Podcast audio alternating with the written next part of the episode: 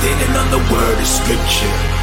If you are to be standing with you, never are we gonna budge. We ain't going nowhere.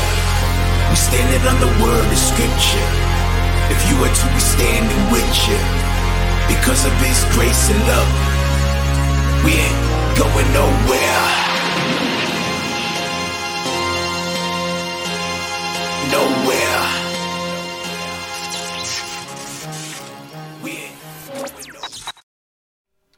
Hey, what up, y'all? Welcome to episode 26 of Faith and Belief Re- Faith and Beliefs Refuted. I am your host, the Evangelical Norm. Today we are going to talk about tithing. Uh, probably not going to be a whole lot in this one. This is not one that is going to get me heated by any means like the last few have.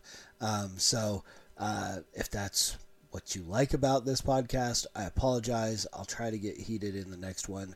But there are some some interesting things that need to be pointed out as he talks about David talks about why Mormons pay tithing and then we'll talk about why Christians make offerings or give tithes or whatever we do as Christians. So we'll talk about that. But let's let David do what David do.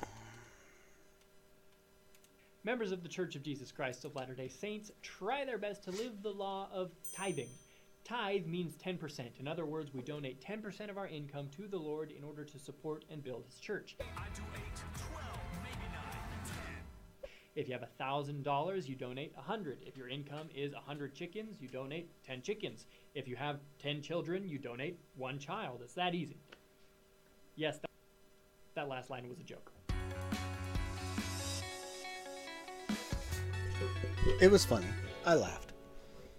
The Church of Jesus Christ of Latter day Saints is a worldwide church. We have thousands of meeting houses and almost, well, actually, now it's over 160 temples around the world. Tithing helps to build and maintain those buildings. Tithing supports the various needs of local congregations as well as family history research. We've also got our worldwide missionary and education programs, those also need funding, and tithing helps to make all of this stuff possible. The commandment for the modern church was initially revealed in 1838 through Joseph Smith. Some churches will collect donations by passing a plate or whatever around the congregation. That's not how we pay tithing. Back in the olden days, to pay your tithing, you'd privately fill out one of these little carbon copy papers, put a copy in an envelope along with your tithing, and then secretly slip it to the bishop. Nowadays, at least in some parts of the world, you can do it online through your account on churchofjesuschrist.org. Now, there are a few important things to understand about tithing. First, it's voluntary. If you're a member of the Church, the law of tithing applies to you and you should pay tithing. If you want to get baptized, you have to commit to live the law of tithing. If you want to go to the temple, you'll have to be living the You keep calling it a law, but then you say it's voluntary. What laws do you know of that are voluntary? Because, I mean, if laws are voluntary, then, you know, I may have some that I want to just violate, right? You can't call something a law and then call it voluntary. the law of tithing. That said, you're not going to get excommunicated for not paying tithing. Second, nobody you see at church on Sunday is paid for what they do. The bishop doesn't get paid, the stake president doesn't get paid, the nursery leaders don't get paid one penny from the church, even though they probably deserve it. They've got jobs or whatever just like everyone else. They're normal people. General authorities receive a living allowance, but in the words of President Gordon B. Hinckley back in 1985, the living allowances given the general authorities, which are very modest in comparison with executive compensation in industry and the professions, come from business income and not from the tithing of the people. So, not all the church's funds come from tithing. There is a business arm of the church. The church invests, they own farms, property, and businesses that also provide resources, but tithing is the financial law of the Church of Jesus Christ of Latter day Saints. Now, a lot of people have the question should I pay tithing on my net income or on my gross income before taxes are taken out of my paychecks? The only instruction we have is to give 10% of our annual income. Each person has to figure out for themselves what that means. Something you have to discover for yourself. Look inside your heart. The same applies to like gifts you receive, scholarships, grants, etc. You have to figure out what a full tithe is for you and then stick to it. Stick to it. no matter the squalls. Now, tithing is often referred to as a commandment with a promise. The late elder Robert D. Hales taught, The Lord promises an abundance of blessings. Some of these blessings are temporal, just as tithes are temporal, but like baptism and the sacrament, the commandment to pay tithing requires temporal sacrifice, which ultimately yields great spiritual blessings. So, those blessings can take any form, which makes paying your tithing a real act of faith. Some people that don't share our faith look at tithing as just greedy religious leaders extorting money from the membership. And I guess the best way to deal with that perception would be to ask a Latter day Saint tithe payer why they pay tithing. Again, tithing is voluntary. When you go to church, you have no idea who pays tithing and who doesn't. And I think that was part of the intended result of the scripture Take heed that ye do not your alms before men to be seen of them, but when thou doest alms, let not thy left hand know what thy right hand doeth that thine alms may be in secret, and thy Father which seeth in secret himself shall reward thee openly. If you have any questions, drop them in the comments section. Check out the links in the description for more on tithing, what it is, why we do it, and what it's used for. And have a great day. So, here's the deal. One, you call it a law of tithing, and it's given that it's 10%. Now, okay, 10% of net growth. I mean, those are questions that Christians ask all, all the time. You know, should I give off of my my net, off of my gross? How should I give my money, and so on? Here's what the Bible says: to give generously. God loves a generous giver. God loves a cheerful giver.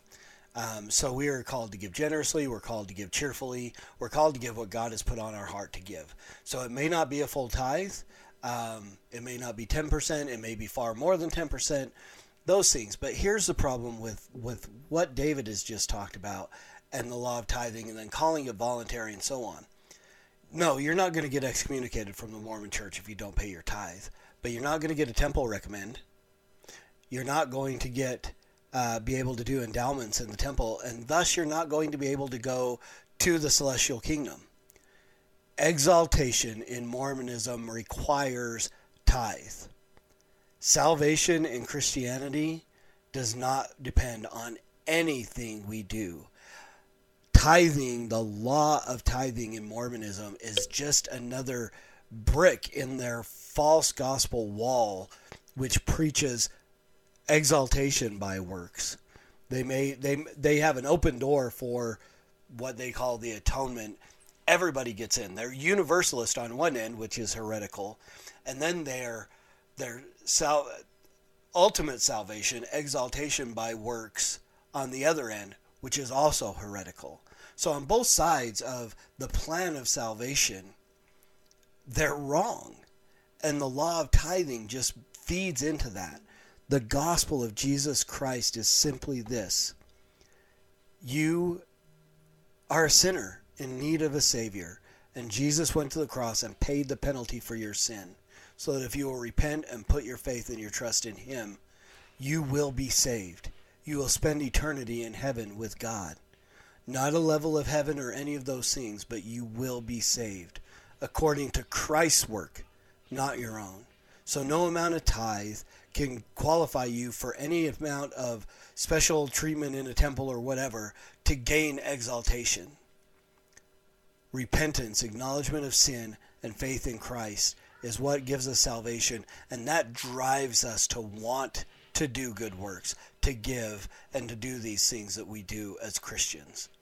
We don't tithe because we're trying to maintain a salvation, but because Christ has saved us, we give cheerfully to support the work of the local church. And that's the difference between what Mormonism teaches as tithing and what the Bible would teach about offerings and gifts and tithes and so on. So hopefully this is helpful to you guys. Hopefully this sheds some light on what he didn't really discuss. And as always, preach the gospel at all times. Use words, they're necessary. And until next time, Soli Deo Gloria.